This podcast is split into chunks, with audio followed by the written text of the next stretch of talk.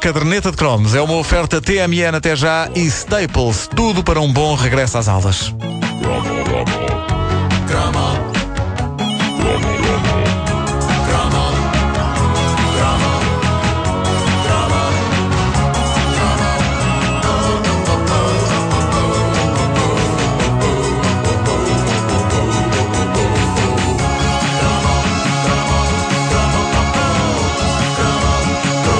Lanço-vos agora este tema de debate e atenção que vem aí coisa importante. Uh, peço a vossa atenção para isto. Isto não é nada das palhaçadas que eu costumo estar, costumo estar para aqui a dizer. Isto é, hoje é sério, hoje, hoje, hoje é, sério. é uma coisa em termos. Pois lança com cuidado, é? Numa luta entre Patrick Duffy e David Hasselhoff, a única pessoa que poderia ganhar, sabem quem era? Quem? Quem? Chuck Norris.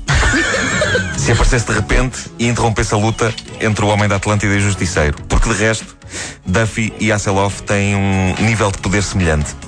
E deviam ter-se juntado no combate ao crime. Hasselhoff em terra, com o seu fiel kit, Duffy no mar, com a sua mistura entre mãos e barbatanas. Assim ele tinha umas membranas no, entre sim, os dedos? Sim, sim. O Homem da Atlântida. Uh, mais um daqueles conceitos que uh, só poderia ter existido numa altura em que a América aspirava mais coca por aquelas narinas do que um aspirador Rainbow aspira bolas de botão.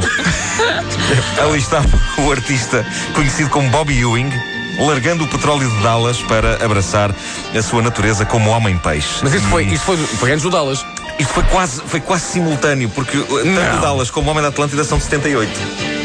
Ali... E ainda há umas cenas do, do Bobby Ewing dentro da piscina em que ele ainda tem as membranas, mesmo no é verdade, é. Fork. Eu, uh, eu penso que cá passou primeiro o Dallas e só depois o Homem da Atlântida. Uh, Mas lá foi mais ou menos a, ali estava, mais ou menos. O, ali estava o Bobby Ewing largando então o petróleo de Dallas uh, para abraçar a sua natureza como homem-peixe. E eu lembro-me de ouvir uma conversa entre senhoras na altura, uh, num supermercado, em que uma dizia para a outra: Aquilo do Dallas é só fantasias. Agora o filho mais novo tem umas barbatanas nas mãos, se aquilo faz algum sentido.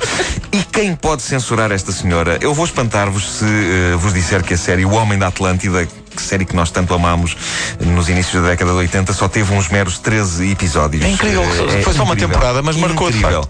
Ninguém diria, porque eu sinto que passei toda a minha infância com o Homem da Atlântida, mas não, apenas é? 13 episódios. E é incrível porque, apesar de hoje o Homem da Atlântida ser uma lenda nas nossas mentes, oh. na altura em que passou na televisão americana, em 78 foi considerado um fiasco. Daí a série ser tão curta. Portanto, é Nossa, é normal que as pessoas pensem que algo de estranho aconteceu às mãos e aos pés do Bobby Ewing. É a América não estava preparada. nos pés ou não? O Homem da Atlântida. Tinha membranas também? Também tinha membranas nos pés? Tinha, tinha. Ou será que era a unha mal cortada? Eu confesso, quando olhava para a série, né, o pés do Bobby Ewing. E, ele tinha, e tinha, e tinha no quarto pósteres da, da Pequena Sereia.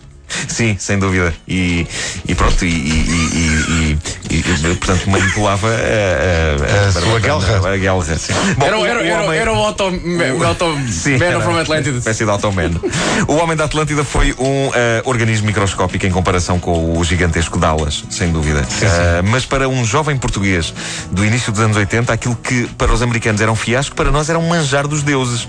Para nós e para a República Popular da China. Então. Para quem o Homem da Atlântida foi a primeira série americana a passar nos ecrãs locais. E já agora, deixo-vos ainda este pedaço de trivia inútil, traduzido literalmente para português. O título chinês do Homem da Atlântida era O Homem que se desloca no fundo do oceano. Uh, o chinês é um indivíduo que sabe ter bons nomes. bons nomes e bons números. Há um restaurante chinês na minha zona, onde o 27, o 38 e o 50 são particularmente gostosos. Bom, voltando ao Homem da Atlântida. Basicamente, Patrick Duffy fazia o papel de um indivíduo com amnésia que uh, acreditava-se que seria o último sobrevivente da civilização perdida da Atlântida. Perguntam vocês, tinha poderes?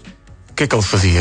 Tinha, tinha poderes ou não? Tinha, sim senhor. Não tinha nada. Para além daquelas membranas entre os dedos, que não deviam dar eh, jeito nenhum para construir castelos de cartas e cozer meias, o, o, homem da Atlântida respirava debaixo d'água como nós respiramos cá fora e ainda por cima tinha uma força sobre-humana. E é, é, é, provável que, é, embora nenhum episódio tivesse feito luz sobre esse assunto, é, é, provável que os vilões o conseguissem detectar a uma razoável distância devido ao fortíssimo cheiro a peixe.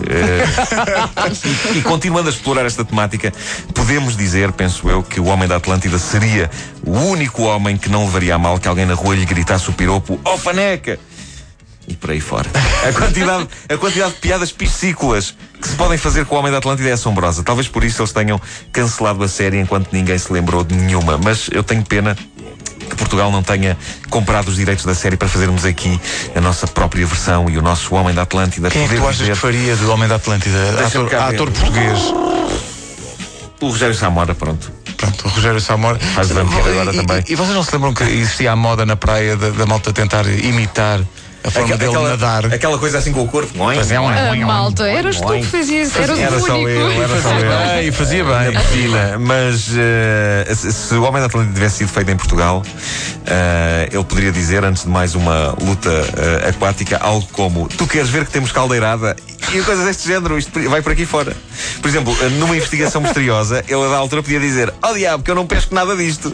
Cá está, exato. Ou Imagina que uma peixeira se apaixonava por ele. Dizia-lhe o quê? Tu és fresco. Ah, exato. Isto é imparável. Mas cancelaram é a série, não foi? Imparável, cancelaram. Cancelaram sem espinhas. Eu já estou no teu. Isto não acaba mais. Uh, o vilão principal, quem era? Era um tipo de barbas e era alucinado chamado Mr. Schubert. E a base de trabalho do nosso herói e dos seus amiguitos era um submarino que dava pelo nome de Cetáceo.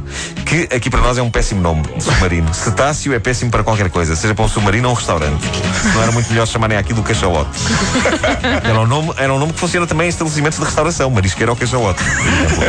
O Homem da Atlântida faz parte do nosso imaginário infanto-juvenil. Foi um dos maiores estímulos que eu tive para aprender a nadar e suponho que uh, também tenha sido uh, um grande estímulo para muito petis parvo uh, se ter atirado para dentro de piscinas antes de aprender a nadar, o que também pode ter contribuído para o facto da série ter sido tão curta. Vamos cortar isto antes que morra mais alguém. A caderneta de cromos, uma oferta TMN até já e Staples, tudo para um bom regresso às aulas. O regresso às manhãs da equipa completa acontece segunda-feira com cromos novos, já com o Nuno e a Wanda em estúdio.